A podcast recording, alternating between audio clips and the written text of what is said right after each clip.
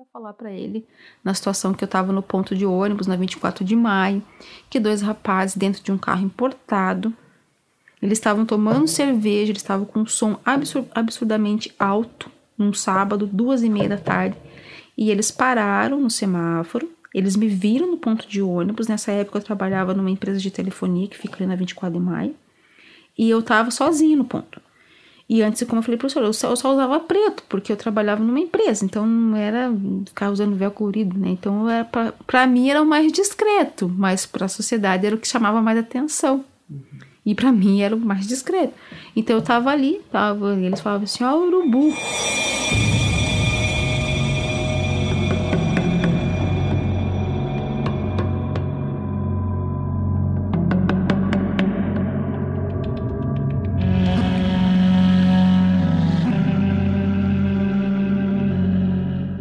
Voltar. Então, olha o trabalho que eles tiveram. Eles já tinham passado por mim, eles já estavam no semáforo aguardando liberar ali o verde. Eles deram a ré no carro, colocar, colocaram a vida de outras pessoas em risco, porque eles estavam dando a ré. Então, poderia vir outro carro ali, né? E, e dar uma batida, causar um acidente de trânsito. Então, já começou dali a irresponsabilidade deles. A segunda, eles estavam bebendo, né? Que eu acho que de todos é a mais grave que eles fizeram para mim não é não é nada, porque eles estavam dirigindo e bebendo. Aí eles deram a ré, voltaram, pararam na minha frente e falaram: "Daí, mulher bomba". E eu continuei com a cabeça baixa. Daí, você não, é, não fala a nossa língua, né? E davam risada. É, tá calor? Não tá calor aí debaixo desses panos? Uma coisa assim. Tô aí para você se refrescar. E me arremessaram uma, garra, uma latinha de cerveja. Me lavaram. Assim. Tava cheia, certo? Não sei que me molharam tudo assim, sabe? Tipo, ele jogou e bateu no meu peito, assim, então foi no meu rosto, daí molhou toda a roupa. Foram cantando pneu e foram é, pela 24 de maio lá e, e foram embora.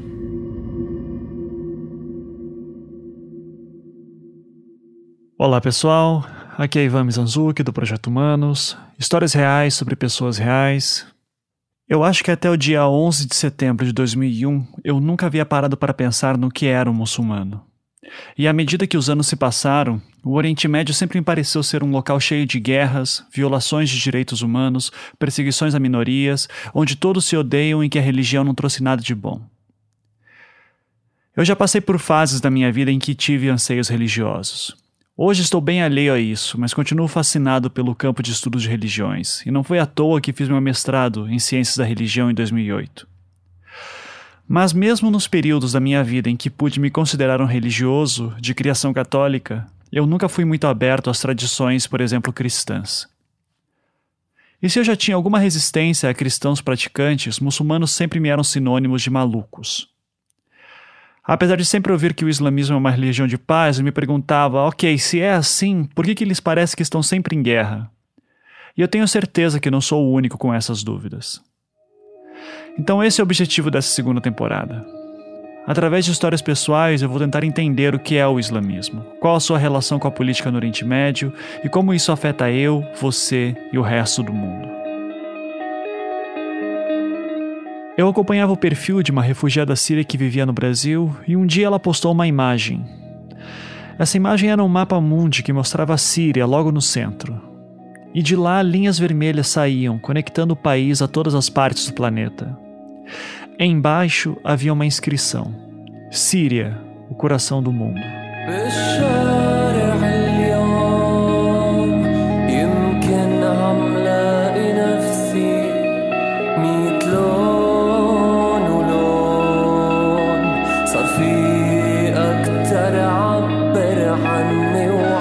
Olhar para aquele mapa, eu me perguntei o que aconteceria se este órgão estivesse doente.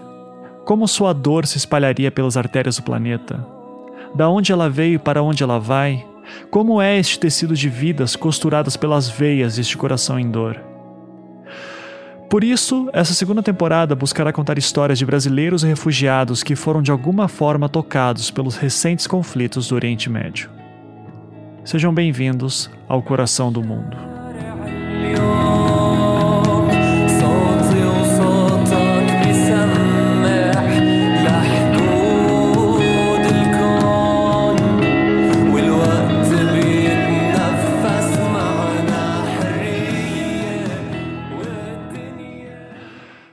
Até onde sabemos, o Brasil nunca foi alvo dos recentes grupos terroristas que preenchem as páginas dos jornais. O auto-intitulado Estado Islâmico, Al-Qaeda, Boko Haram, nenhum deles realizou atentados por aqui. Ainda assim, houve uma comunidade no país que passou a sofrer com tais notícias, e em novembro de 2015 isso ficou bem mais evidente. A Paula e a Luciana, muçulmanas, sempre sofreram com piadinhas, provocações e até mesmo agressões. Mas os casos vêm aumentando depois dos recentes episódios de atentados terroristas pelo mundo. Agora, infelizmente, a situação chegou num ponto em que elas têm medo de saírem sozinhas às ruas. Por causa dos ataques terroristas que o mundo presenciou pelo menos nos últimos 15 anos, os muçulmanos em geral passaram a ser vistos como potenciais terroristas em vários países, até mesmo no Brasil. E neste clima de medo e insegurança, as mulheres muçulmanas são as que mais sofrem no dia a dia, tendo em vista que utilizam diariamente seus véus. As agressões que aconteceram em Curitiba em novembro de 2015, a Luciana e a Paula, serviram como uma pequena amostra do que milhares de brasileiras muçulmanas já estão acostumadas a conviver. Uma realidade que não é comum a uma grande parcela da população.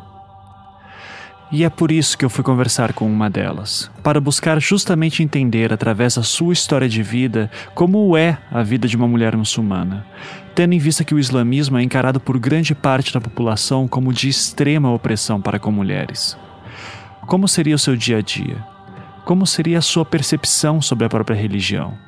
E o que ela, como mulher, almejaria para si? Meu nome é Paula Zara, é, eu sou monitora de operações. Monitora de operações.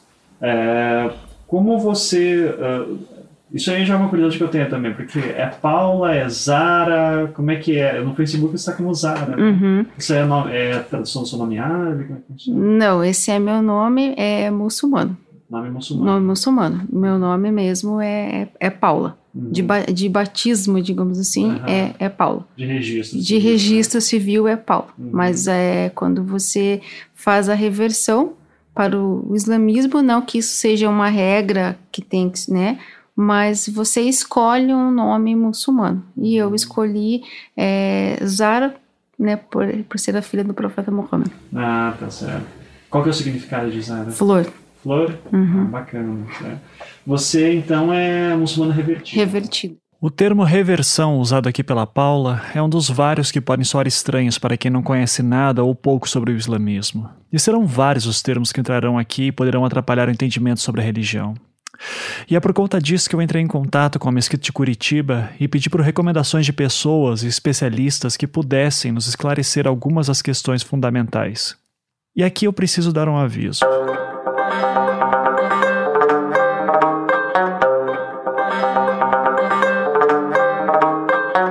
Durante toda a produção dessa temporada, eu sempre tentei falar com especialistas sobre os assuntos que serão abordados. Mas mesmo assim é importante dizer que não são visões que dão conta do islamismo como um todo. Com certeza há argumentos contrários mesmo dentro do islamismo. Só o fato da mesquita de Curitiba ser xiita já pode incomodar alguns dos ouvintes sobre declarações que serão feitas. Eu entendo essa questão, e por isso estou tentando ser honesto para vocês. Eu tenho plena noção desses limites. Ainda assim, eu fiz o que pude para buscar o máximo de visões possíveis. E sempre que houver alguma discordância fundamental no que estou apresentando, eu vou tentar avisar. Mas também reconheço que às vezes posso não dar conta de tudo. Mas eu espero que entendam: se às vezes a verdade pode ser relativa, quando o assunto é alguma religião, isso se torna ainda mais difícil. Por isso, nosso foco será nos personagens, nas experiências pessoais que cada um falará aqui. E para me ajudar a começar a entender melhor alguns conceitos da religião muçulmana, eu tive ajuda. Meu nome é Omar Nasser Filho, eu sou jornalista. Tenho bacharelado em comunicação social, na habilitação jornalismo, bacharelado em ciências econômicas e mestrado pela, em história pela Universidade Federal do Paraná. Qual foi a sua dissertação? Foi sobre a imigração árabe muçulmana para Curitiba, né, entre a década de 40 e o meados dos anos 80. O Omar é um dos membros mais ativos da comunidade muçulmana de Curitiba e foi um dos responsáveis por organizar as coletivas de imprensa que ocorreram após o caso de agressão às muçulmanas na cidade. Ele me explicou o conceito de reversão. Nós cremos que todos os seres humanos nascem muçulmanos no sentido de terem no seu âmago, no seu íntimo, essa noção instintiva de que foram criadas de que não nasceram ao acaso, não são simplesmente resultado de uma série de reações físico-químicas e materiais. Então o ser humano ele é adotado já desde do ventre materno dessa fitra, essa essa noção básica, primordial e instintiva de que somos resultado de um processo inteligente de planejamento e de criação. Então, a rigor, nós não usamos o termo conversão, nós usamos o termo reversão, que traz sentido de retorno a uma condição primordial do ser humano, que é a condição realmente de ser muçulmano. Tenham sempre em mente de que estamos falando de uma noção religiosa. Logo, por mais que um muçulmano não questione, por exemplo, a teoria da evolução, ele sempre vai entender que Deus está por trás deste processo. E isso pode parecer óbvio, mas é importante dizermos com o intuito de estabelecer algum respeito daqueles que negam qualquer visão religiosa. Ou seja, se você, como eu, não é uma pessoa religiosa, o mínimo necessário é tentar entender a visão de mundo dessas pessoas.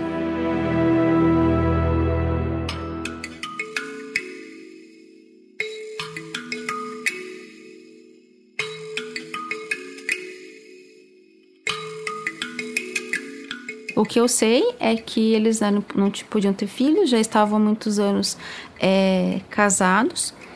A minha mãe, né, biológica, foi até uma rádio é, dizer que ela estava gestante de uma criança, de, acho que na época de dois meses, ela já tinha um filho de dois anos e não tinha condição de criar. E que ela estava dando para do, doação. Aí é, a minha madrinha de batismo cristão trabalhava junto com a minha mãe, escutou essa notícia na, na, na AM na época e falou para ela: Ah, vamos lá na casa dessa moça, vamos lá conhecer ela. E minha mãe tinha por volta de 21, 22 anos. Daí, quando eles chegaram lá, é, ela disse que a situação era bem precária, ali no Santa Quitéria. Ela não tinha mais nada na casa, provavelmente eu, eu acredito que ela tenha vendido as coisas, né? E tinha meu irmão junto com ela. E ela falou: Olha, eu, tô doando a criança, só que quem, adot, quem quiser adotar vai ter que custear todo o processo da minha gestação, né? E os meus pais aceitaram, né, essa a imposição dela lá e passaram a, a pagar as despesas dela com, com comida, medicamento, enfim, até aí chegaram. Minha mãe comentou que chegaram e até o juizado de menor só que o juiz disse que ela não poderia de, de ter, ter, digamos assim, uma desistência de um feto. Tinha que esperar essa criança nascer, porque eles ainda acham que quando a criança nasce, a mãe pode ver a criança, criar aquele vínculo, né, de mãe e filho na hora de ver o bebê. Mas não foi o que aconteceu, tanto que ela, ela não chegou nem a amamentar. E o meu, meu tio falou que quando eu nasci, eles foram me buscar na maternidade e que ela nem me pegou no colo, da mesma forma que a enfermeira passou deu para ela, ela pegou na palma da mão e entregou para meu pai.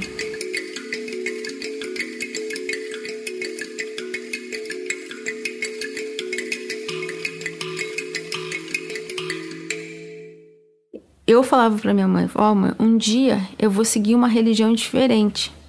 Só que nem eu, professor, sabia por que eu estava falando aquilo. Que nem eu sabia. Porque minha mãe é católica praticante, católica apostólica romana. Ela beija a foto do Papa. né? Grosso modo, assim. Uhum. Né? E eu também admiro muito esse Papa Francisco. É um, eu acho ele um cara fantástico, assim. A, as ideologias dele, o conhecimento dele, enfim. Eu fiz todo, tudo aquela, que, a, aquela questão do batismo cristão. Eu fiz a catequese, eu fiz a crisma, né? Então todo, eu tenho todos é, é, é, isso do, do, dos católicos, né? Eu fiz, mas é, eu era muito polêmica na sala de catequese, muito polêmica, porque eu perguntava pro catequista, mas por como? Ah, porque eles pregam que Jesus morreu para nos salvar. Foi que culpa tem Jesus do meu pecado? Para uma criança, professor de 8 anos, estava, imagina, mas por quê? Mas por quê? Então, assim, eu, eu sempre fui muito polêmica. Imagino. Porque eu não eu queria entender. E eu lembro muito, assim, que no dia da, da minha crisma, ou foi da comunhão, não vou lembrar, assim, muito bem pro senhor. Eu falei, eu pedi pro padre que eu só entraria na igreja, né, eles estavam fazendo um ensaio, se eles tirassem Jesus da cruz. Porque aquilo me incomodava muito. Ver aquela imagem de Jesus na cruz. Me doía né? Porque Jesus é nosso profeta. Muçulmano que não acredita no profeta Jesus, que em árabe Jesus é Isa.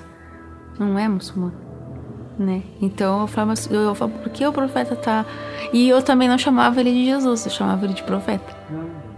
E daí eu falava assim, ó, eu, eu, professora, eu vou, mas me incomoda demais ver ele na cruz, me dói. E eu lembro assim, eu não lembro da explicação certa do, do padre da, da paróquia na época, mas ele falou assim que ele, eu lembro assim que professor, acho que eu, eu vou tentar. Ele falava, ele falou assim que, que esse realmente era o sentido de, de Jesus estar na cruz, no altar. Essa dor que eu dizia sentir era esse, era esse sentimento mesmo que todo mundo tinha que ter quando entrasse na igreja, né? De, de sentir esse sentimento de dor de que ele se sacrificou por mim. Acho que mais ou menos assim foi a explicação que ele me deu. E eu, lógico, polêmica, indaguei ele, não, mas eu não quero sentir essa dor, eu não, é, é, me dói ver ele aqui, né? Você tem que tirar ele daqui. E, e, várias vezes eu falava assim, mas por quê, por quê, por quê? A gente entra numa mesquita xiita da mesma maneira, não vai encontrar imagens lá dentro. Nas procissões xiitas, às vezes, nós percebemos. Mas é aquela diferença, né, Ivan, entre o cânone e a religião popular. A gente sabe que a religião popular muitas vezes adota práticas, expressões que não são chanceladas pelo establishment religioso, mas é uma religiosidade natural que nasce nas ruas, que nasce nas comunidades e é difícil repreender, é difícil é, é, é, eliminar. Né? Por exemplo, a gente está falando da questão da, da iconografia. Então, estou te respondendo que nem em mesquitas sunitas, nem em mesquitas xiitas encontraremos ícones, representações da figura humana.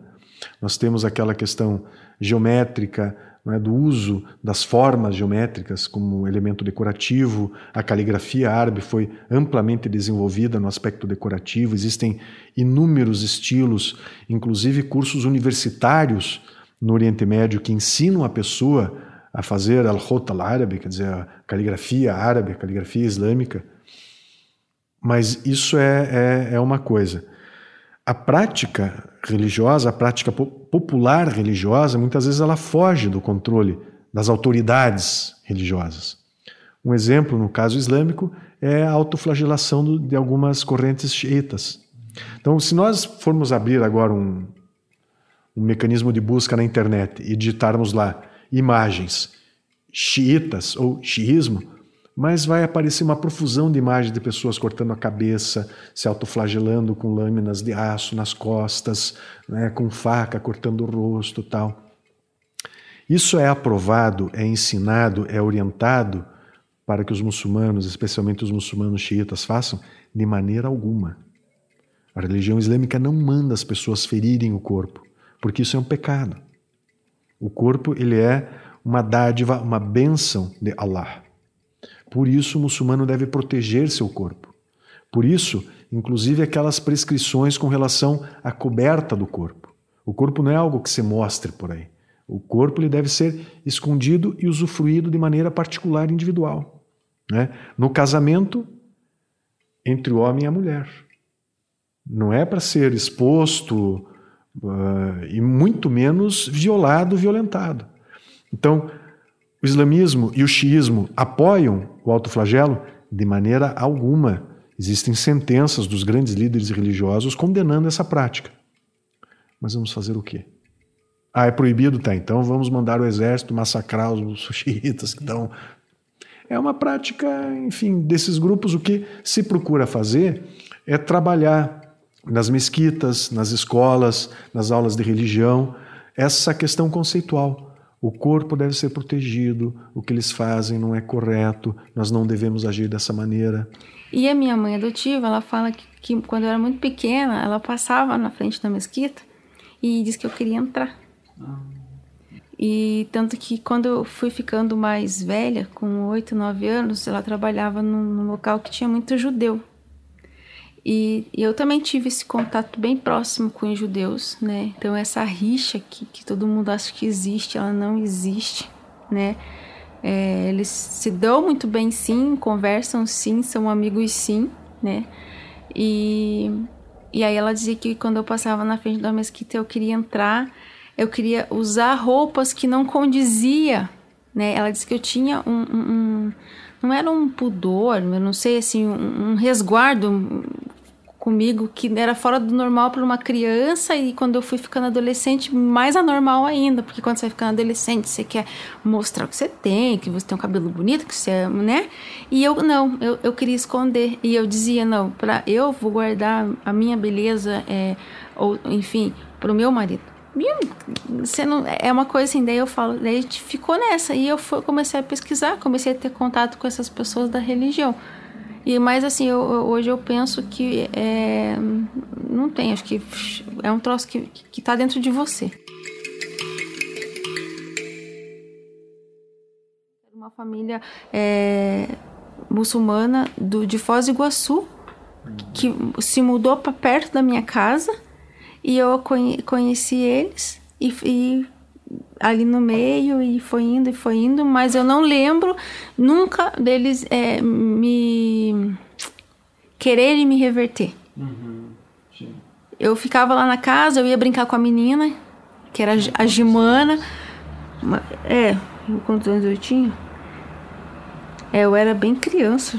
Mas era mais ou menos nessa idade, nove, nove, dez anos. Que eu lembro que o nome da moça era, era Gimana. A Gimana era de uma família sunita e através dessa amizade, a Paula transformou sua curiosidade inicial pelo islamismo num profundo interesse.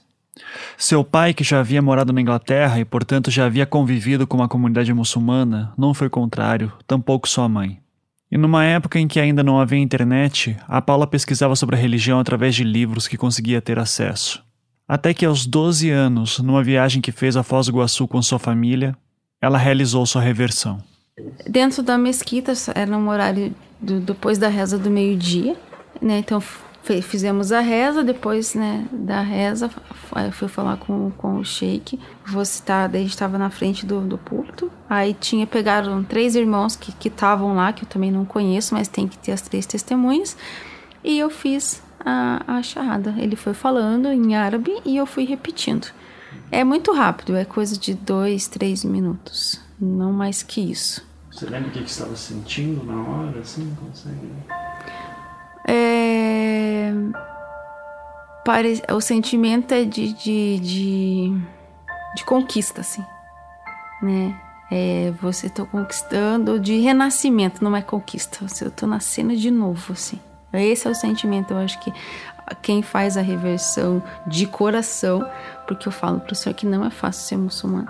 Não é fácil, não é fácil mesmo. A aceitação da sociedade no, no, país onde tudo pode. Tem, tem, muitos ali na mesquita que a aceitação da família é complicado, mas a convicção nossa no coração que é o que importa. Então naquele momento assim, tava nervosa, né? né? Porque você fica nervoso, mas assim, é, é aquela coisa, ah, eu, eu, eu, tô, eu, tô, eu, tô, eu tô nascendo de novo, né? Agora eu sou você, agora eu você, eu posso descrever para o senhor quando eu sair de lá. É como se eu fosse uma folha em branco. Sabe quando você tá um passarinho na gaiola? Por isso que eu falo que opressão. Eu tive foi a liberdade quando eu escolhi seguir o islamismo. Não existe opressão. A opressão, está na cabeça das pessoas, né? no entendimento, né? Porque as pessoas entendem o que elas querem. Não adianta você ficar batendo na mesma tecla tentando explicar. Ela vai absorver aquilo que ela quer. Então, assim, eu lembro que tava muito calor, porque Foz, assim, é muito quente. E a gente descendo ali as escadas e todo mundo eufórico, feliz. Aí as irmãs que estavam ali começam a te. É uma felicidade muito grande, professor. É muito. É, é assim, todo mundo te cumprimenta, é, todo mundo aplaude, né? Se a mesquita estiver cheia, todo mundo vem te cumprimentar. Eles fazem uma fila gigante, todo mundo te abraça, todo mundo te cumprimenta. Né? Os irmãos eles ficam muito felizes. Então, é, eu saí na, na, escada, você se sente uma celebridade, porque tá todo mundo, parabéns, que graças a Deus, que Deus, e, e todo mundo está dizendo coisas positivas para você. E você se sente assim, um passarinho na gaiola, quando abre, você tem a liberdade, assim. Agora eu posso ser realmente quem eu sou. Muçulmano é aquele que segue a religião islâmica, não islâmico, né? Eu ouvi, muito, ouvi e ouço muitas vezes as pessoas, não, porque os islâmicos não. Islâmico é o, é o objeto, o conceito, a cultura, né? São referenciais islâmicos. As pessoas são muçulmanas. O muçulmano, a muçulmana. A raiz consonantal da palavra Islam são as letras Sin, Lam e Mim. São as mesmas letras que formam a palavra Salam, paz, e a palavra Muslim, aquele que professa, que pratica, que aceita o Islã. Então, semiticamente falando, existe uma relação muito estreita entre esses conceitos, né? Muslim, Islã e Salam.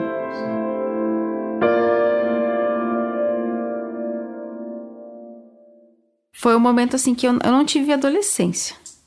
Meu pai, ele, meu pai é daqueles assim que trabalho braçal é para homem, mulher tem que ficar em casa. Quem tem que levar comida para preencher o armário é o homem. Mulher cuida do esposo, dos filhos, da casa, né? E, e aí quando meu pai foi morar na Europa, eu meio que tive aquela liberdade que tinha sido me tirada quando eu tinha lá, né, uns 17 anos.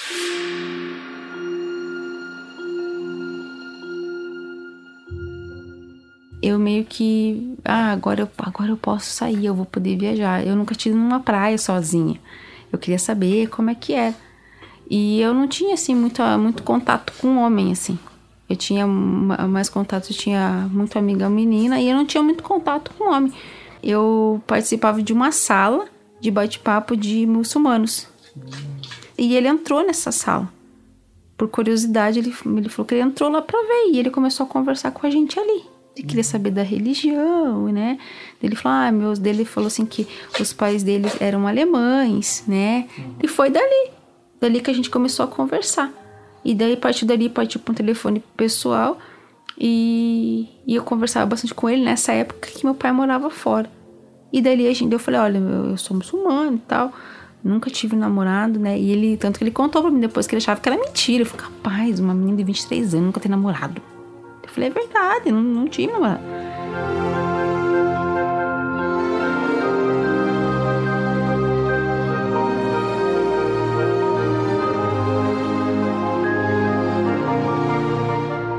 A gente ficou dois meses, outubro, novembro, dezembro, já três meses conversando pela internet. E depois eu falei: oh, se você quiser me conhecer, você tem que ir na minha casa.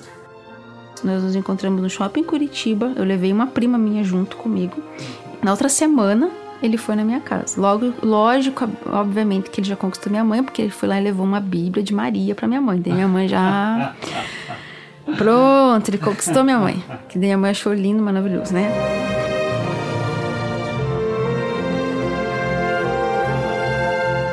Ele era mais velho que eu. E aquela coisa assim, o que eu não. Aquele sentimento de adolescente, aquelas paixonites de adolescência, eu fui ter com 23 anos. E como ele era um cara mais vivido, mais experiente, né? Você acaba se deixando levar. Só que eu já usava véu, tudo isso, né? E, deu, e eu, ele, daí foi quando ele foi na minha casa também, tipo, ele de cara assim. Eu falei pra ele, olha, eu expliquei para ele a religião é assim, assim, assim. Ele, não, mas eu, a, a, minha, a minha intenção de conhecer você é para casamento mesmo. Nossa, perfeito. Pronto, graças a Deus, né? 23 anos, eu falei, nossa, vou morrer solteira.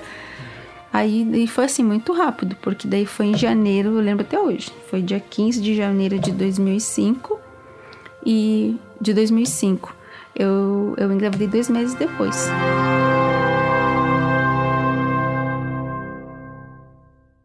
No meu sétimo mês de gestação, todo aquele amor lindo, perfeito, aquelas promessas que, que, que existiram da parte do pai dele, elas se evaporaram. Quando a barriga começou a aparecer, ele simplesmente se distanciou.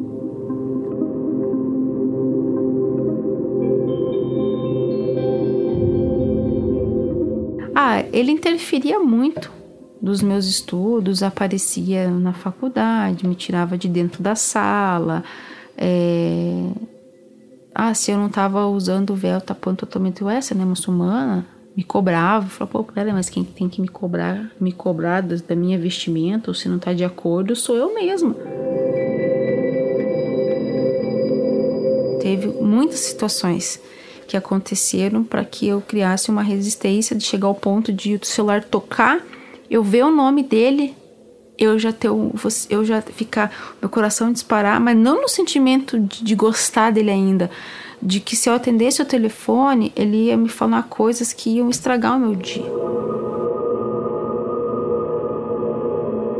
Volte e meio eu tava na ele aparecia no portão da mesquita. É, uma vez ele fez uma ofensa muito grande, ele abriu o portão da mesquita e cuspiu lá no chão. Porque meu pai teve que largar toda a vida dele lá, que estava praticamente tranquilo, para voltar pro Brasil para botar ordem na casa dele, porque senão minha mãe falou: se você não voltar, tua filha vai morrer. Não que eu ia desistir da minha vida e tal, mas é, depressão mata. Ela é uma doença. Porque eu tava numa situação assim, eu pesava, eu fiquei pesando 57 quilos, cabelo não tinha, tava caindo todo o meu cabelo. E daí minha mãe ligou pra ele, ó, se você não vir, tua filha vai morrer, porque ela tem 1,74m, tá pesando 57 quilos. Que ela... grávida? Não, não, o Nicolas já tava aqui. O Nicolas já tinha, tava com dois anos. Aí foi quando meu pai pegou e falou assim, e aí, meu cidadão? O Nicolas, meu pai chegou dia 25 de dezembro, e o Nicolas faria aniversário, eh, fez, faria aniversário no dia 27. Uhum. E meu pai veio se avisar para ninguém. Aí ele falou, falou assim, olha, e aí? Vocês vão casar?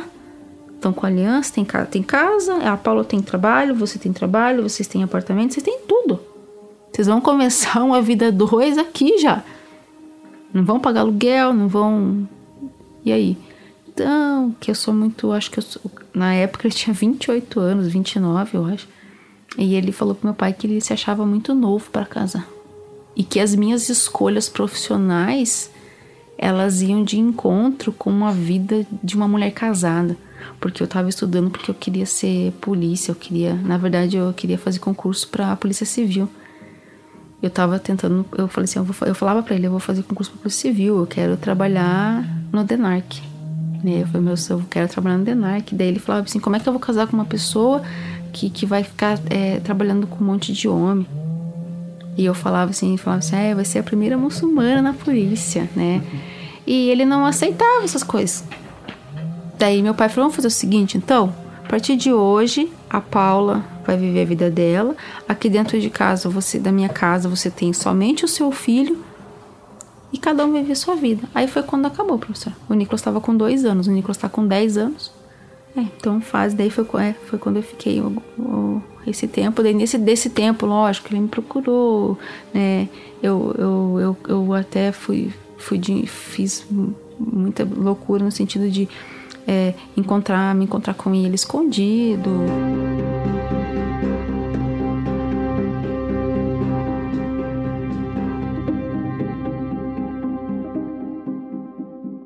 Então, para evitar esses atritos, a gente foi se distanciando. Até um certo momento eu, eu me indigava, assim, me indigava a atenção dele para com o filho. Mas daí chegou num, num, num determinado momento que eu falei assim: olha, é, eu acho que existe ex-marido, ex-mulher, ex-namorada, mas não existe e nunca existirá ex-pai e ex-mãe. Então, assim, ah, você tem que colocar ele na justiça. Daí eu falei: peraí, eu vou ter que colocar, eu vou ter que acionar esse cidadão na justiça para que o juiz diga para ele como que ele deve ser, como que deve ser um pai. Deixa. Aí eu abracei a causa para mim, professor. Aí até hoje é assim. É, eu trabalho pro Nicolas. Para comprar a roupa dele, pagar o estudo dele, né? A, a, a, a, parte financeira do Nicolas é tudo eu. Então, assim, eu deixei de fazer, daí eu tive que sair da faculdade, porque era uma faculdade privada. Ele não dá nenhum tipo de ajuda financeira, né? E daí ele se distanciou de vez mesmo. Aí ele, ele, ele procura o Nicolas na Páscoa, quando ele vem trazer um chocolate, e no aniversário e no Natal. Então, três, quatro vezes por ano. E eu percebo que o Nicolas, ele acaba acaba sentindo essa, essa, esse distanciamento, porque o comportamental dele, tanto em casa quanto na, na escola, fica bem diferente. Uhum. Mas a gente vai tentando driblar essa, essas situações que hoje ele é criança, mas daqui a pouco ele é, ele é, ele vai ser um homem e ele vai entender daí.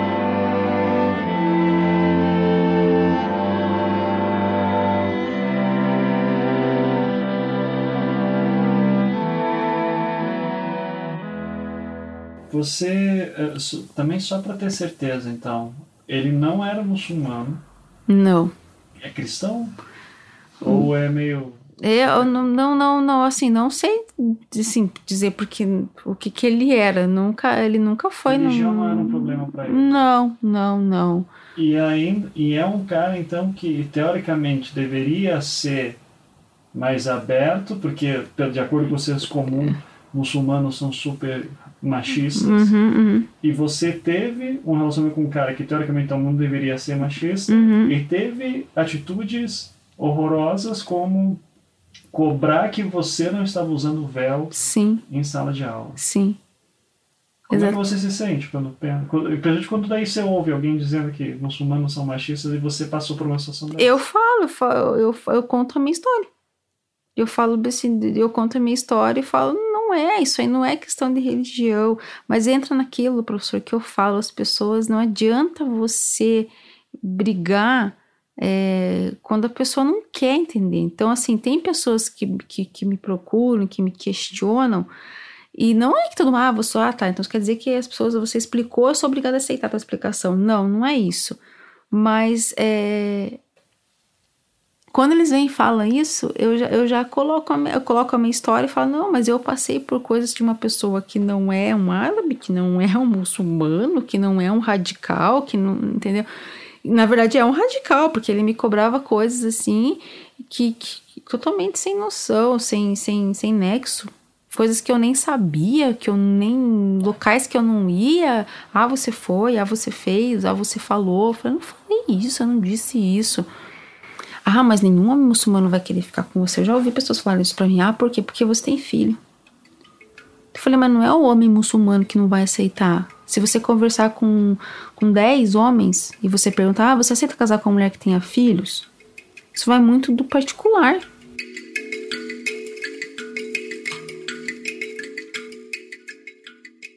Como toda religião, o islamismo possui normas de conduta para seus seguidores. Uma síntese delas pode ser encontrada nos chamados cinco pilares do islamismo.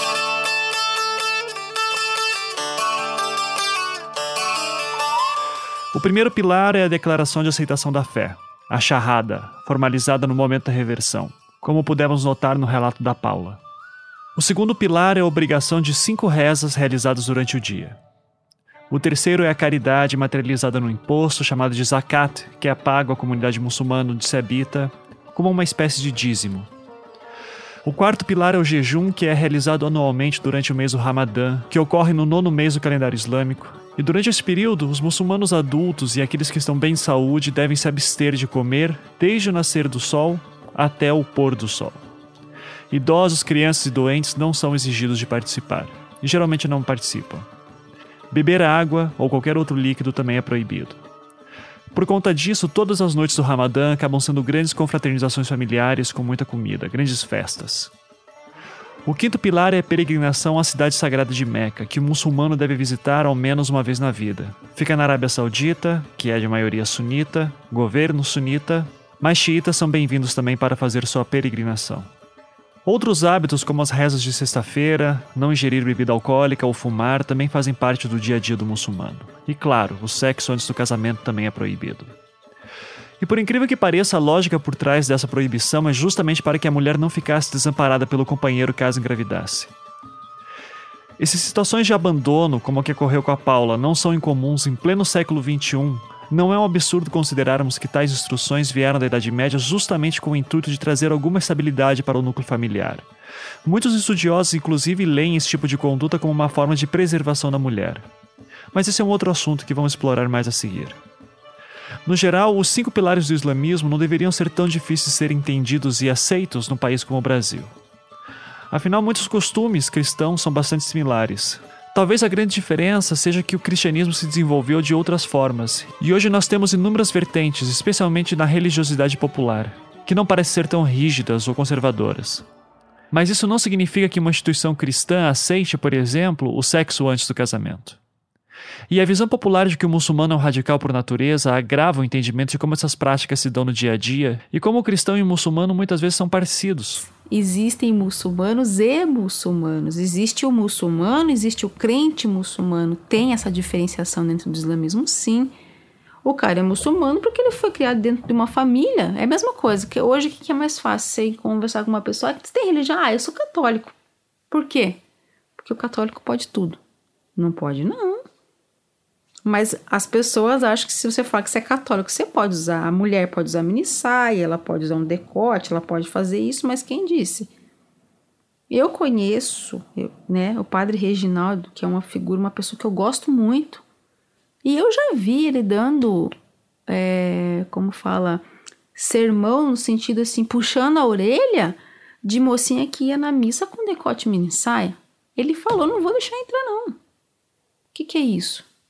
Vai virar bagunça? Mas é mais fácil falar que é católico que tudo pode. Ele falava assim: não, eu sou católico, sou, sou católico não praticante. Como também tem o muçulmano. Que o, o cidadão ali, a menina, o menino, é muçulmano e do momento da vida ali, eu, eu também não aprendi. Quando eu tive o Nicolas, eu sabia o crânio de cabo rabo. Eu sabia tudo. Eu não fiz errado. Eu não me envolvi com um rapaz, eu não tive um filho fora do casamento. Sou passivo de errar. Tenho em mente que eu estou apresentando essa comparação apenas para estabelecer o óbvio, que em países laicos, como o Brasil supostamente é, religião é questão de fórum privado. Se a pessoa quiser seguir determinado estilo de vida, é direito dela, por mais incômodo que seja para mim ou para você. Mas o que parece incomodar mais a comunidade muçulmana em geral no que se refere às visões populares de suas práticas é que muitas vezes existe a sensação de que são dois pesos e duas medidas quando compara-se a prática diária desta religião com o judaísmo ou o cristianismo, por exemplo. Mesmo se compararmos com a maneira como alguns evangélicos neopentecostais são tratados diariamente, entendendo-se este grupo como uma vertente mais dura do cristianismo, ninguém os encara como homens e mulheres bombas. Além disso, o brasileiro, no geral, parece que tem alguma proximidade ideológica com certas vertentes cristãs, vide a composição atual do quadro de políticos em Brasília. É claro, em princípio, não há países neopentecostais em que atentados terroristas estejam sendo feitos em nome de Deus. Mas eu vou tentar dar um exemplo de como a questão pode ficar complicada quando analisamos por essa perspectiva. Em uma matéria do The Guardian, datada de 7 de outubro de 2005, é dito que dois anos antes, logo após a invasão dos Estados Unidos no Iraque, o então presidente George W. Bush teria dito, aspas, sou motivado por uma missão divina. Deus me dizia, George, vá e lute contra os terroristas no Afeganistão. E eu fui. E então Deus me dizia, George, vá acabar com a tirania no Iraque. E eu fui. Fecha aspas. É claro, os Estados Unidos não são uma teocracia cristã declarada. Sem dúvida, a bússola moral aponta para os valores cristãos, mas mesmo quando Bush dizia que estava entrando numa, abre aspas, cruzada contra o terrorismo, fecha aspas, grande parcela do mundo ocidental não parece ter se incomodado com o fato do presidente dos Estados Unidos ter usado justamente um termo que se refere ao período de conflitos medievais mais sangrentos no que tange as rusgas entre cristãos e muçulmanos. Ou pelo menos não começaram a dizer que o fato dos Estados Unidos estarem invadindo outros países de forma bastante controversa, como foi especialmente o caso do Iraque, seria culpa da mentalidade cristã e que todos os cristãos do mundo seriam a favor da guerra. Em outras palavras, enquanto muçulmanos passaram a ser vistos por boa parte da população ocidental como potenciais terroristas, cristãos não sofreram o mesmo efeito, nem mesmo quando civis são mortos por ataques de drones americanos na Síria. Parece que daí sabem diferenciar bem o que é um cristão e o que foi o Estado Estados Unidos. Talvez, como muitos críticos ao islamismo defendem, a raiz desse problema esteja na relação mais direta entre Estado e religião imposta pelos regimes teocráticos do Oriente Médio. Por exemplo, o Irã, o grande representante de uma teocracia xiita, e a Arábia Saudita, grande representante de uma teocracia sunita. Ambos países possuem suas constituições baseadas no princípio da Sharia, a lei islâmica, sendo essa derivada diretamente do Alcorão. Eu abordarei esse tópico mais adiante. Por ora, gostaria apenas de apontar de que a noção de que é possível um muçulmano não ser radical, ou ao menos que ele esteja disposto a uma convivência pacífica com outras religiões, parece estranha para muitas pessoas. E o compromisso com suas práticas religiosas muitas vezes podem contribuir a reforçar esse estereótipo. Mas estamos falando de pessoas, e como podemos notar na experiência de vida da Paula, os problemas que ela enfrenta e enfrentou não são tão diferentes assim daqueles fora do círculo islâmico. Não é exclusividade deles. O que aconteceu comigo serve de exemplo que não é, não é a religião que é machista, é as pessoas que a gente convive ou que passam na vida da gente que não teve caráter. Não tem nada a ver com religião. Ah, mas você errou. Eu falei assim, claro que eu errei. Ah, você tinha o conhecimento, tá? Mas eu não sou perfeita. Eu não acabei de falar para você que é muito difícil ser muçulmano. Você acha que é fácil você fazer, você fazer um, um ramadã? Você acha que é fácil? Professor, eu fiz um ramadã lá no Oriente Médio, pelo amor de Deus. É, nossa, é muito difícil. É muito difícil mesmo. Porque é muito calor. Como é que você vai andar o dia inteiro ou trabalhar e não vai tomar água? Porque se eu fizer isso aqui, ó, salivar, quebrou meu jejum. Se eu chupar uma bala, quebrou meu jejum. Então você acha que é fácil? Você acha que a minha consciência não, não, não, não, não dói? Lá comigo eu não tenho o meu. O meu, o meu no, não me, eu, eu não me cobro do que eu fiz? Sou ser humano. Eu também sou, sou ser humano e sou mulher. Né? Tenho minhas desilusões, tenho meu medo de ficar sozinha,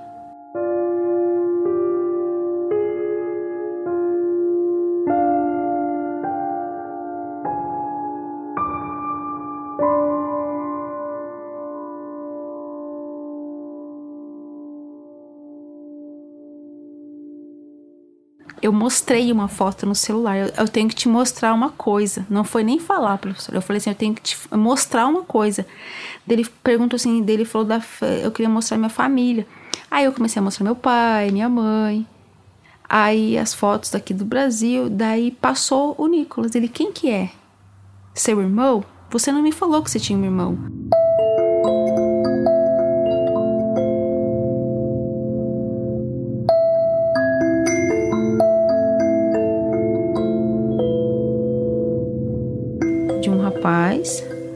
De, de Dubai, que eu conheci ele através de, de uma família, né? Olha, a gente tem um rapaz, quer conhecer ele? Né? Ele viu você na, no Facebook da família, nas fotos e tal. Ele perguntou quem que era, se interessou, quer conversar? Aí eu dei uma titubeada, ah, vamos fazer amizade, né? Vamos, nesse, vamos, vamos partir por esse princípio. E a gente foi conversando, conversando. E a minha amiga falou para mim, olha, é... eu falei para minha amiga, falei assim, é, eu não vou falar para ele que eu tenho Nicolas. Já comecei errando, né, professor, renegando meu próprio filho. Eu falei, mas não agora. Não vou falar para ele. Porque eu acho que agora eu acho que encontrei alguém bacana, alguém que eu vou poder ter minha família. Porque acho que pelo fato de ter sido adotada, acho que você tem aquela rejeição do teu pai e da tua mãe. Deus te deu uma família, fique feliz por isso, mas não adianta, professor, a gente fica com aquele sentimento de rejeição. Então, assim, todo mundo tem um sonho de ter uma casa própria. Eu tenho de ter uma família. Seja onde for. Se for uma, um quartinho pequenininho, mas que esteja uma família. Então, assim, todo mundo busca ali a casa própria, o carro, eu busco uma família. E daí eu falei assim, aí aparece uma oportunidade de ter um cara que é muçulmano, que é praticante, que ia entender, não ia ter conflito nenhum ali, porque a cultura era a mesma.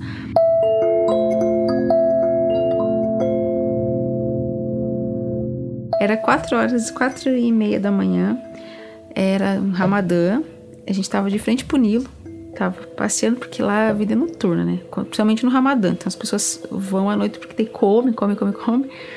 E a de um dia dorme, né? E daí uma, é quatro e meia da manhã, a gente tava numa ponte, assim. Aí você via o Nilo todo, assim, muito bonito. E aí, fazendo planos ali. Tava com mais. Tava o primo dele e mais uma amiga minha junto. Nós tínhamos ido. É, a gente tinha ido fazer o quebra de jejum. Aí a gente virou a madrugada num café e ficamos lá, né? E daí, ah, vou te levar num lugar lá no Rio Nilo que é bem bonito e tal. A gente tava conversando e fazendo planos, né? E daí eu falei, você quer ir pro Brasil pra você conhecer minha família, né? Não, eu vou e tal, tal. E naquela hora, professor, e minha amiga falou, não fale para ele. Isso, não fale, não fale. Deixa pra você falar, falar do, do Nicolas quando ele estiver lá no Brasil e o noivado confirmado, porque vai ficar feio para ele voltar atrás. Tudo estratégia mas aquilo estava me incomodando. Falei assim: olha, Fulano, eu tenho uma coisa para te contar. Ele falou assim: ah, você não é virgem mais? Daí, não, não tem problema, eu não tenho, porque tem muito homem que ele não aceita. Tanto que em alguns países é, onde existem os casamentos. Eu dou muito a Arábia Saudita como exemplo, porque eu conheço bastante pessoas de lá e eles são muito, os salafis, né, eles são muito radicais. E as meninas, elas fazem cirurgia de reconstituição, reconstituição, reconstituição de ímã.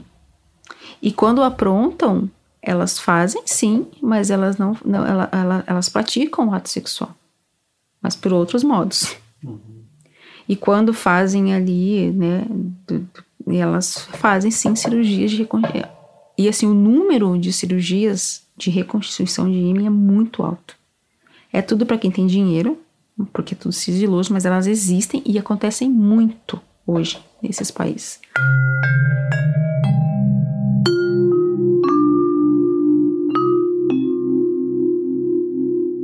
E, e eu, ele falou para ele, pra ele não tinha problema nenhum.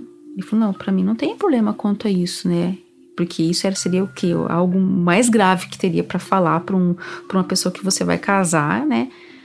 Dele falou que para ele não teria problema, porque a cabeça dele era diferente, que ele tinha estudado nos Estados Unidos, que, né, que a cabeça dele tinha, ele tinha a cabeça aberta e tal, né? Então eu falei, não, não é isso.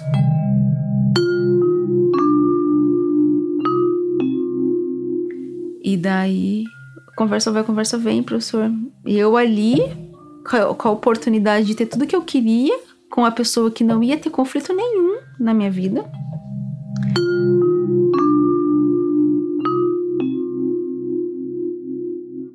Aí ele olhou para mim, assim, lembro até hoje. Quando eu passei na foto, assim, dele falou assim: ele não é meu, meu irmão. Dele, não. Quem é, é seu primo? Eu falei: não, ele é meu filho. Aí ele me olhou e falou: Seu filho? Eu falei: Por que, que você não me falou que você tinha um filho? Porque eu fiquei com medo de você não me querer. Fisicamente eu vi assim, ó, o rosto dele, tipo, se desconfigurou todo.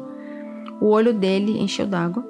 O rosto dele, tipo, eu não sei dizer assim, a expressão dele mudou totalmente. Assim, então aquele, aquele, aquela, aquele semblante, é, vamos dizer assim, angelical, aquela coisa doce que ele tinha no olhar dele, na, na, na, na, no semblante dele, desapareceu.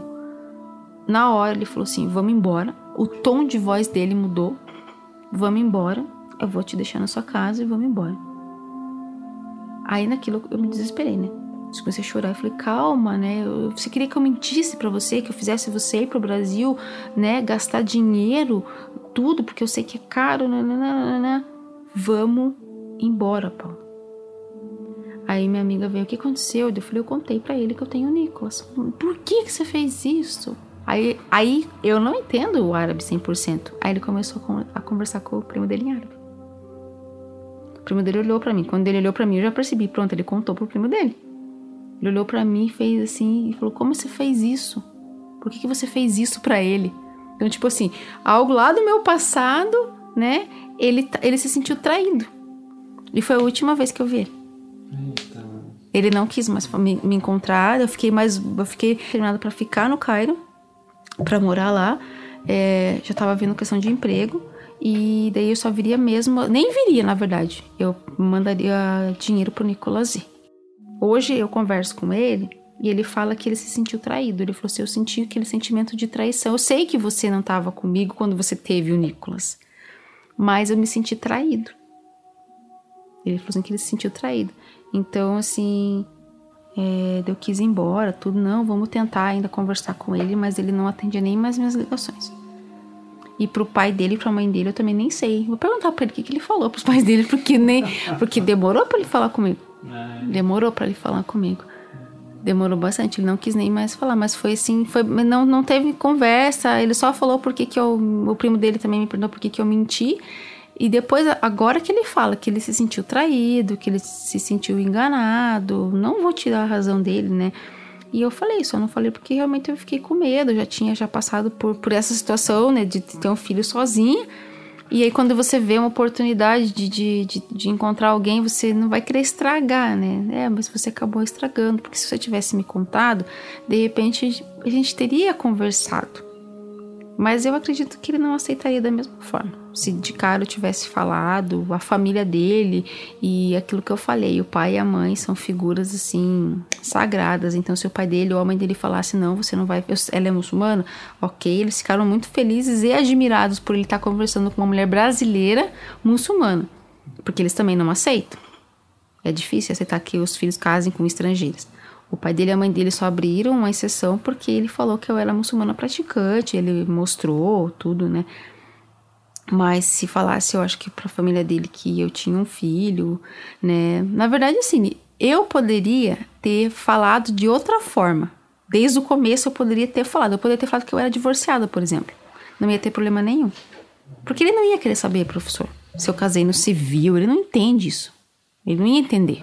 Então, digamos assim, ia ser fácil enrolar ele, digamos assim, né? Eu ia contar a verdade e eu ia omitir, né, do caso assim, ah, eu nunca casei, não sei, mas eu podia ter falado para ele sim que eu era divorciada e que desse, desse casamento que eu tive eu tinha tido um filho. Aí, ok. Aí eu acredito que, né, não teria problema, porque a mulher divorciada hoje em países, ela consegue casar de volta tranquilamente. Uhum. Agora, botar na cabeça deles isso e não, não, eles não entendem mesmo de que é, você pode ser mãe solteira, eles não entendem essa coisa de mãe solteira. Eles não entendem. Por mais que você tenha que explicar, explicar, explicar, eles não, não entendem. Uhum. Não entendem mesmo. Mais uma vez, seria fácil apontar o dedo e dizer que essa situação é única de muçulmanos.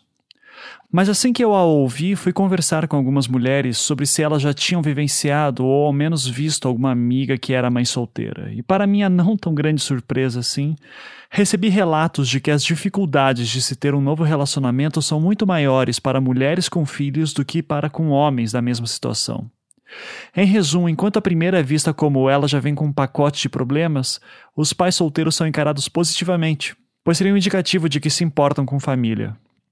Por mais que seja fácil dizer que ela errou e ela tem plena noção disso, não é difícil entender sua motivação. Perto dos 30 anos, já com um filho de um pai ausente, com o desejo intenso de montar uma família, sua atitude pode ser criticada, mas é compreensível. Pelo menos para mim. E como ela bem falou, ao se declarar divorciada, os problemas diminuem bastante. Aquele pretendente talvez não aceitasse, mas daí seria mais por pressão familiar do que por princípios religiosos. Prova disso é que nos últimos anos a Paula teve ao menos duas propostas de casamentos de dentro da comunidade religiosa.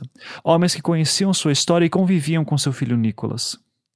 E isso talvez seja uma das coisas que mais incomodam pessoas de fora deste ambiente, o fato de que não há namoro.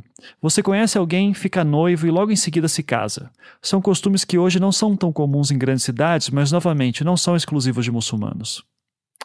Provavelmente o ponto de incômodo mais comum no que se refere ao tema casamento e direito das mulheres do islamismo seja o tal do casamento poligâmico. Eu perguntei para a Paula sobre isso. Hum, eu não aceitaria, mas estou embasado pela minha religião também. O homem, ele, o Corão diz que ele, ele tem o direito, né, de ter quatro esposas, desde que a primeira esposa aceite. Então, obviamente que ele chegar para mim, olha, né, contar a situação e tal, e eu ia conversar, né? Então não é, não sou obrigada a, a aceitar. Uhum. Né? Eu, eu li recentemente dois livros de, de duas mulheres da Arábia Saudita. E, e realmente acontece isso. A Arábia Saudita é um país bem fechado nessa questão de, de, de cultural também, religiosos eles são bem. E elas contam, ela tem uma dessas meninas, ela descreve que ela casou e chegou um momento lá que ele quis ter uma outra esposa, que se encantou lá, né, enfim, e ela não aceitou e ele não casou. Porque a justificativa deles, que eu já vi casos assim, a justificativa que o esposo de uma amiga minha que deu foi isso: que a casa era muito grande, que eles tinham quatro filhos, que ia ajudá-la, né? Então, primeiro eles, eles, eles né? É, você vai poder ir no shopping com mais tempo, porque vai ter outra pessoa aqui para te ajudar né? Eles vão, né? Eles vão pelas bordas dali, né? Não, não. E ela foi muito, não, não, não. Contratamos uma, uma empregada. E uma, uma senhora, não é uma mocinha, não. Então, assim, acontece bastante. Eu não aceitaria, mas eu conheço bastante situações que, que aconteceram e que elas não aceitaram. E tem casais, você conhece pessoas que aceitaram? Tem não. Curitiba, você sabe? Não, não sei. Não, eu acho que ah, se tiver, né, professor, não, não ninguém sabe sim, por, sim. por, por pela questão da, da, da Constituição daqui. Ah, sim. sim. É. A Constituição brasileira não permite. Não permite adultério. Eu peço que memorizem essa parte. Mesmo que um homem muçulmano quisesse ter uma segunda esposa no Brasil, isso seria proibido por lei.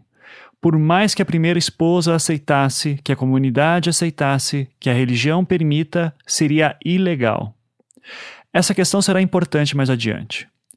Por ora, vamos nos aprofundar um pouco mais na questão do casamento poligâmico. O versículo do Alcorão que prescreve a poligamia diz assim: Podeis desposar de tantas mulheres quantas quiserdes. Dois pontos. Isso é muito importante, porque tem gente que diz assim: ah, porque o homem muçulmano pode ter tantas mulheres quanto quiser. Não é assim. Aí, dois pontos: uma, duas, três ou quatro. Ponto. Então aqui nós já temos uma restrição ao direito à poligamia, até quatro mulheres. Mas se for desjustos, apenas uma. Certo? Então, assim, é um direito que é concedido ao homem por Deus, mas ele tem que ter a consciência de que, se não for equitativo, apenas uma, que é a regra. A regra nos países islâmicos é o casamento monogâmico porque é um fardo muito grande para o homem, não só do ponto de vista material, mas também sentimental. Né? Então, é, é, raríssimo nós encontrarmos a poligamia entre os muçulmanos. Normalmente são grandes potentados, realmente indivíduos que têm grande poder econômico e podem dar esse sustento, porque também não é só a mulher, é os filhos que advêm dessa relação. Né? Então, a, a, a poligamia ela é prescrita, ela existe, pode ser praticada, mas dentro de limitações de ordem religiosa e jurídica muito estritas. Se estamos falando de uma religião que surgiu e opera em núcleos mais tradicionalistas, os papéis da mulher e do homem são bem definidos. O homem é o provedor e a mulher é aquela que educa e cuida dos filhos. Segundo Omar, uma das dificuldades de sociedades ocidentais aceitarem essa lógica decorre justamente da mudança de status que as mulheres passaram nos últimos séculos. Em termos históricos, perceber a mulher como força de trabalho é um fenômeno relativamente recente, especialmente se estamos falando de membros da classe média para cima. O salário que o homem recebe hoje em dia já não daria conta das despesas do lar, a vida ficou mais cara e esse fator levaria a uma reavaliação sobre o papel da mulher na família, consequentemente do homem também. Sendo assim, o casamento poligâmico se torna um fenômeno cada vez mais raro, mais presente em alguns locais do Oriente Médio e só por uma pequena parcela da população que tenha muito dinheiro. Afinal, entende-se que esse tipo de união ocorre dentro da lógica de homem mantenedor e mulher que cuida da família. E ao entender isso, eu fiquei curioso em saber se existem mulheres muçulmanas que lutam, por exemplo, pelo direito de se casarem com vários homens. Ou ao menos se essa permissão de que homens tenham mais de uma esposa seria algo que incomoda mulheres muçulmanas. É, Franci Rose Campos Barbosa, sou antropóloga, é, professora da Universidade de São Paulo. Pesquiso comunidade muçulmana no Brasil há quase 18 anos, né? Está indo para 18 anos é, mulheres muçulmanas, é, hoje em dia rede social, tudo que tem a ver com comunidade muçulmana. Imagem, performance. Né? Eu conversei com a professora Franci Rose por telefone e por isso a qualidade da ligação não está das melhores. Sendo uma estudiosa de feministas islâmicas, eu a perguntei sobre algumas questões que geralmente são consideradas opressoras pelos olhos dos que estão de fora. Eu estava interessado principalmente em entender qual a percepção da mulher muçulmana acerca de alguns costumes. E aí eu, eu sempre ó, tento observar, né, como antropóloga, acho que é um hábito do, do, do, antropólogo sempre estar em campo, a gente presta atenção no que as pessoas falam, mas a gente também presta atenção no que as pessoas fazem. Né? Então, até para a gente balizar né, o discurso e a prática, né? porque o discurso ele pode ser bonito, mas a prática pode ser outra e a gente quer entender, né? como é que dá essa modificação, como é que dá esses pertencimentos todos. Né? Mas existe incômodo também de algumas mulheres pela questão da poligamia ser permitida a homens e não a mulheres? Não existe. Eu nunca vi nenhuma reclamar sobre isso. Isso não é uma questão para elas. Porque isso acontece tão pouco, isso é um casamento. E a, e a primeira mulher tem que autorizar. Então há todo um diálogo aí. Né? E há controvérsia também. Há sheiks, por exemplo, que não fazem casamentos com segunda esposa, entendeu? E há outros que são super a favor. Então, é uma questão muito diversa dentro do próprio grupo. É só, é, é só se recomenda em situações de, de guerra, de violência, de, em, em situações limites. Onde essas mulheres vão estar desprotegidas. Na verdade, Ivan, a, a, poligamia, ela longe de ser um atentado ao direito da mulher, ela é uma, uma, uma garantia de segurança da mulher. Veja que após a Segunda Guerra Mundial, quando a Alemanha perdeu um grande contingente de homens na, nas frentes de batalha, e a Alemanha de repente se viu é, é, é, diante de um problema social enorme, que era um um número muito grande de mulheres e mulheres muitas vezes com filhos pequenos para criar, o próprio parlamento da Alemanha pós-guerra pensou em institucionalizar a poligamia. Nessa perspectiva de que o homem pudesse cuidar de mais de uma mulher para sustentar mais de uma família.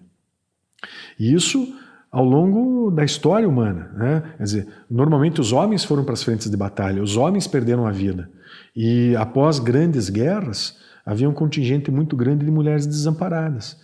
Então, a, a, a poligamia, para as mulheres, especialmente nesses casos de conflitos, é uma garantia de segurança, quer dizer, ela vai ser assistida, ela vai ser sustentada, vai ter a sua prole sustentada. Né? Então, é, é, por exemplo, outro dia eu, fui, eu tive uma reunião com, com o Sheikh Taleb e o Nasser no Centro Islâmico, e, e por conta do meu horário, eu podia ir à noite. E aí até o Sheik falou para mim, olha, Francis, se a gente estivesse num país islâmico, por exemplo, se você chegasse na casa de, de nós, sendo mulher, sozinha, isso ia chamar a atenção, como uma fofoca, entendeu? Mas no Brasil isso é uma coisa comum, né? Então a gente sabe do, do, do que eu faço de estar num lugar aonde é mais, é, vamos chamar mais suburbano, e um lugar que a gente já tem um outro tipo de comportamento. Então isso varia, então, tudo no Islã tem que olhar sempre para os dois lados, porque a gente vai ficar criando estereótipos como se fossem promíscuos, né? E, e não tem nada disso. As coisas têm lei, têm regras muito claras, tem amor em jogo, tem uma série de, de, de histórias aí. O que as mulheres precisam, de fato, é aprender a religião. Isso elas precisam com urgência. Porque o dia que elas aprenderem, elas não vão ser subjugadas por nenhum homem. Não aceito. Já me perguntaram, ah, você, você aceitaria? Você aceitaria? Daí eu, eu, eu sempre falei, não. Não aceitaria, não. Isso já é. E eu falei, minha religião lá diz que eu posso ter essa opinião sim, de aceitar ou não. Uhum. Ele pode ter, ele tá no direito dele, mas eu também tenho o meu direito, tanto de aceitar essa situação, quanto de um divórcio, se ele não estiver sendo aquele homem que ele propôs ser no dia que ele me pediu em casamento e a gente se casou. Uhum, sim. É, te incomoda que nesses países onde é permitido, como a Arábia Saudita, uhum, uhum. o próprio Irã, uhum, né? Uhum. É, te incomoda que a mulher não possa ter quatro esposos? Não. Não, não, não me, não me incomoda se, se houvesse a possibilidade, de, por exemplo, de eu ter quatro, imagina, jamais. Um? Não, muito obrigada. Eu estou bem satisfeita. Não. Se existisse essa, essa possibilidade, eu não, não, não ia querer, não. Que Sim, um, mas, mas, assim, mas tô, te, tô te perguntando assim, se não te incomoda porque o homem pode ter Ah, na questão de um pode, ele não pode. Ah, entendi. Não, não por, por, por quê? Porque essa essa desse, esse poder de ter ou não mais de uma mulher, ela tem um sentido lá atrás, né? É, é, acho que assim, é a mesma coisa, assim, vou colocar um exemplo. Ah, é, eu dou um benefício, eu tenho uma empresa lá e dou um certo benefício para os meus funcionários e de, de uma hora para outra eu vou lá e tiro. Antes os homens tinham, poderiam ter todo, tantas mulheres quanto eles quisessem. O profeta Muhammad veio e não, vamos reduzir essa quantidade de mulher aí. Uhum. Né? Então eles tinham é, é, essa, essa liberdade de fazer toda essa bagunça, mas quando foi dado o critério, e hoje em dia é muito difícil, professor. Uhum. É muito difícil. Porque se ele for um crente muçulmano que segue a Sharia ali, que segue é, os, o, o, a filosofia da religião mesmo, ele sabe que é difícil ele manter uma família com quatro esposas. Porque, consequentemente, vai vir filhos desses casamentos. E aí? Tem que ter muito dinheiro. E se uma, uma dessas esposas for lá reclamar da conduta dele, ou que ele não tá dando atenção, ou porque não deu um presente mais bonito, é uma confusão. E eu já vi. A briga é feia, a briga é de facão entre as mulheres. é engraçado, assim, ser de força só, né? E elas brigam feio mesmo. Onde é que você já viu isso? E eu vi lá no, no Cairo.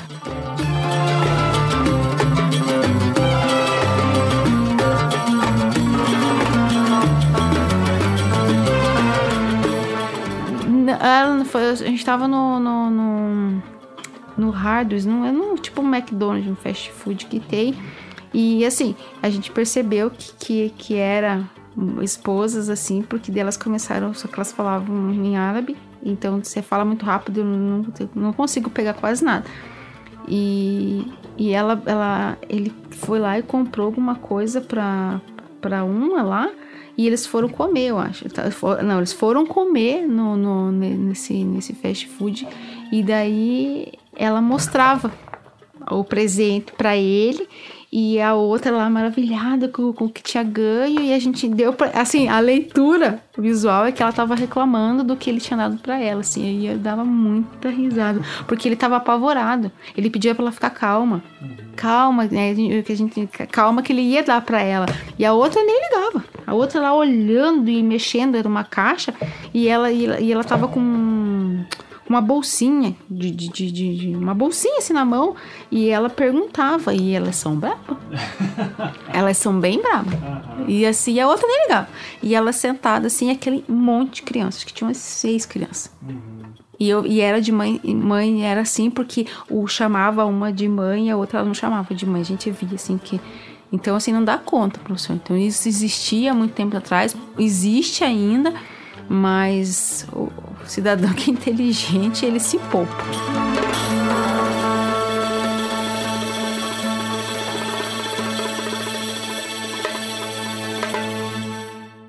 No próximo episódio. Mas a comunidade muçulmana está cheia de homossexuais. Certamente. Eu mesma conheço vários. Amputação de membros, apedrejamento de mulheres, perseguições a homossexuais.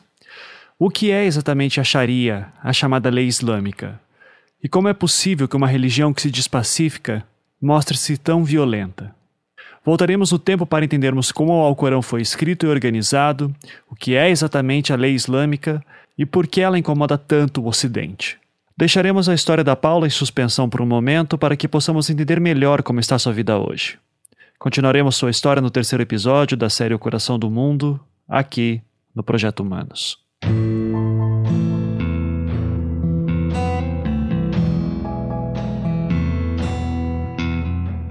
Projeto Humanos é um podcast que visa apresentar histórias íntimas de pessoas anônimas. Ele tornou-se possível graças à ajuda dos patrões do Anticast que contribuem mensalmente para que nossos programas continuem acontecendo.